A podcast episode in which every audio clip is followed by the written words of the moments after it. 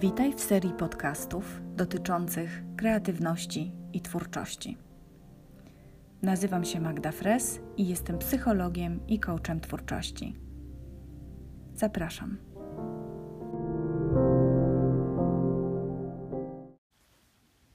Dzień dobry. Dzisiaj chciałabym odpowiedzieć na pytanie, przynajmniej postarać się e, wymyślić jakąś odpowiedź na pytanie, jak odnaleźć pasję w życiu. To jest pytanie, które się często przewija przez moją superwizję.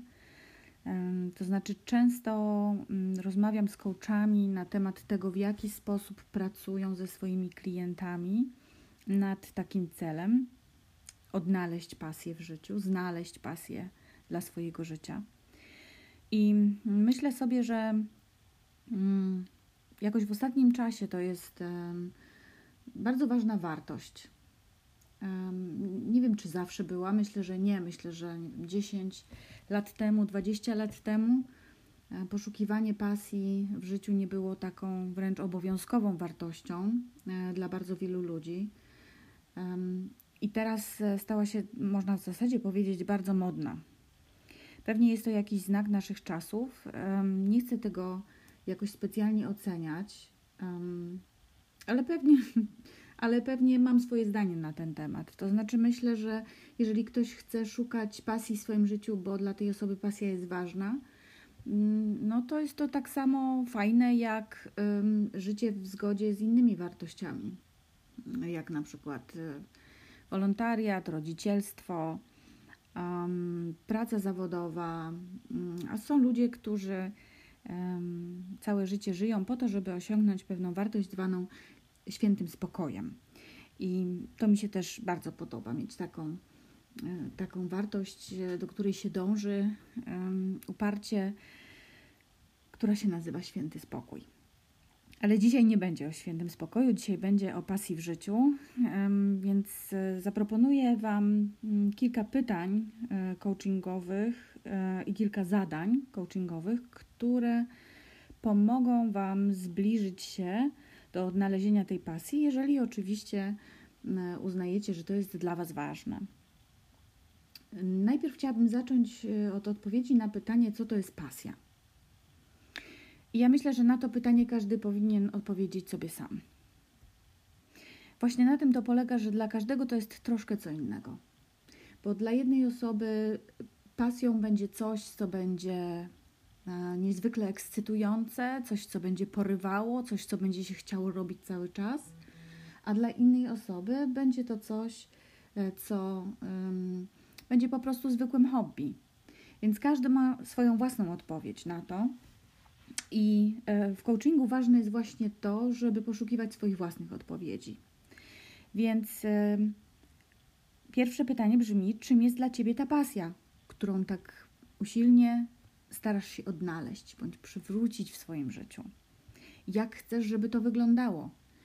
Jak wyobrażasz sobie, że będzie Twoje życie wyglądało z tą pasją? Jakie potrzeby ma ta pasja spełniać? Kim się staniesz, kiedy będziesz mieć tą pasję?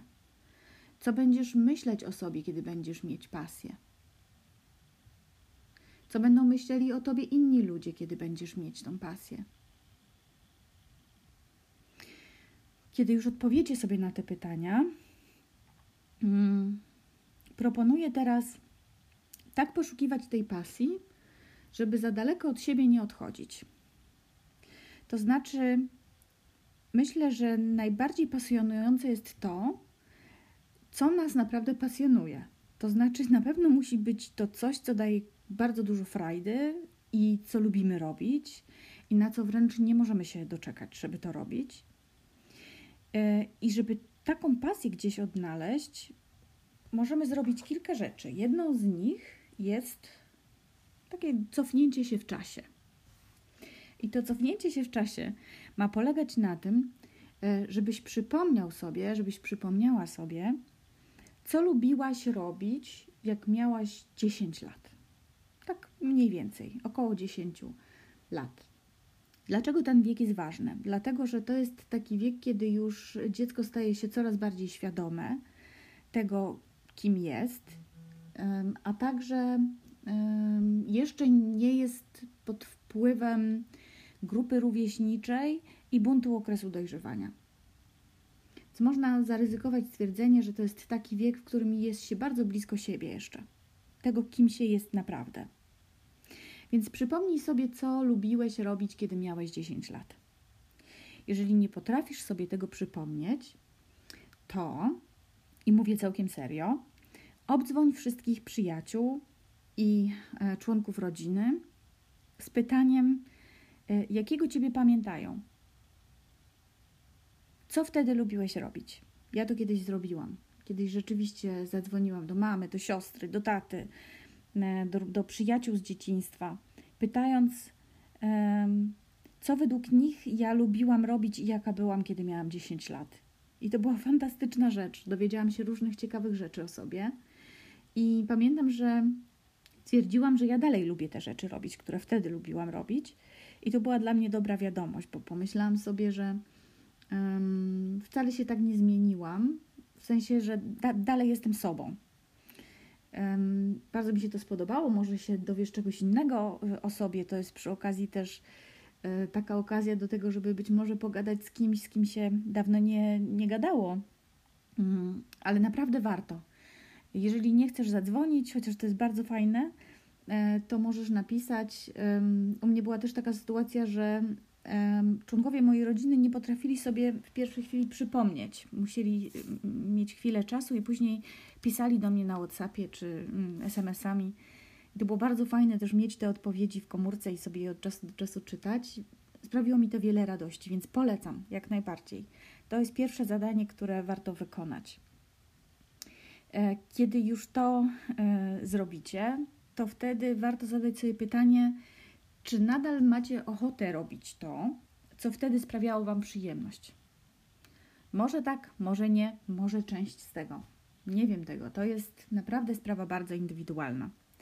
Jeżeli część z tego wybierzecie, albo jeżeli wszystko to, co wtedy lubiliście robić, macie ochotę robić teraz, to następnym krokiem jest po prostu robić to i obserwować siebie.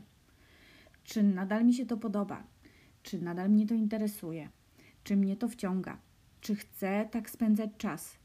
Czy to odpowiada tej osobie, którą jestem teraz w moim życiu? Czy chcę poświęcać temu czasu i uwagę?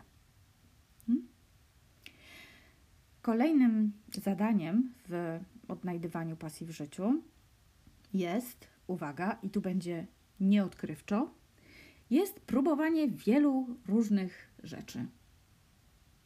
To jest moja osobista opinia, uważam, że inaczej się nie da. Żeby odnaleźć pasję w życiu, można um, zwrócić się z tym zapytaniem do psychoterapeuty, który pomoże Wam zbliżyć się do siebie.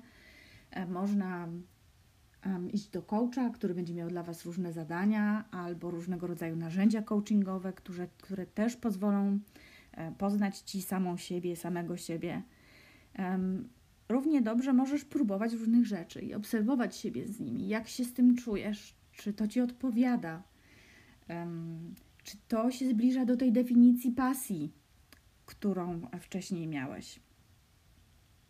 Próbowanie wielu różnych rzeczy E, jest niezwykle ciekawą podróżą i w trakcie tej podróży mogą przyjść do Was takie opinie, jak skakanie z kwiatka na kwiatek, tak? że to jest jakiś słomiany zapał, że to, co Wy robicie, to jest jakiś brak konsekwencji. Hmm? No bo jak można w jednym tygodniu iść na warsztaty taneczne, w drugim tygodniu na fitness, w trzecim na warsztaty malarskie, e, w czwartym e, robić na drutach, e, w piątym uczyć się wystąpień publicznych z filmów na YouTubie. No można, można. No nie ma innej drogi. To nie jest skakanie z kwiatka na kwiatek. Zapewniam Was, to nie jest słomiany zapał. To nie jest żaden brak konsekwencji. To jest poszukiwanie siebie, swojej kreatywności i to jest bardzo piękna podróż. Powodzenia. Do następnego odcinka.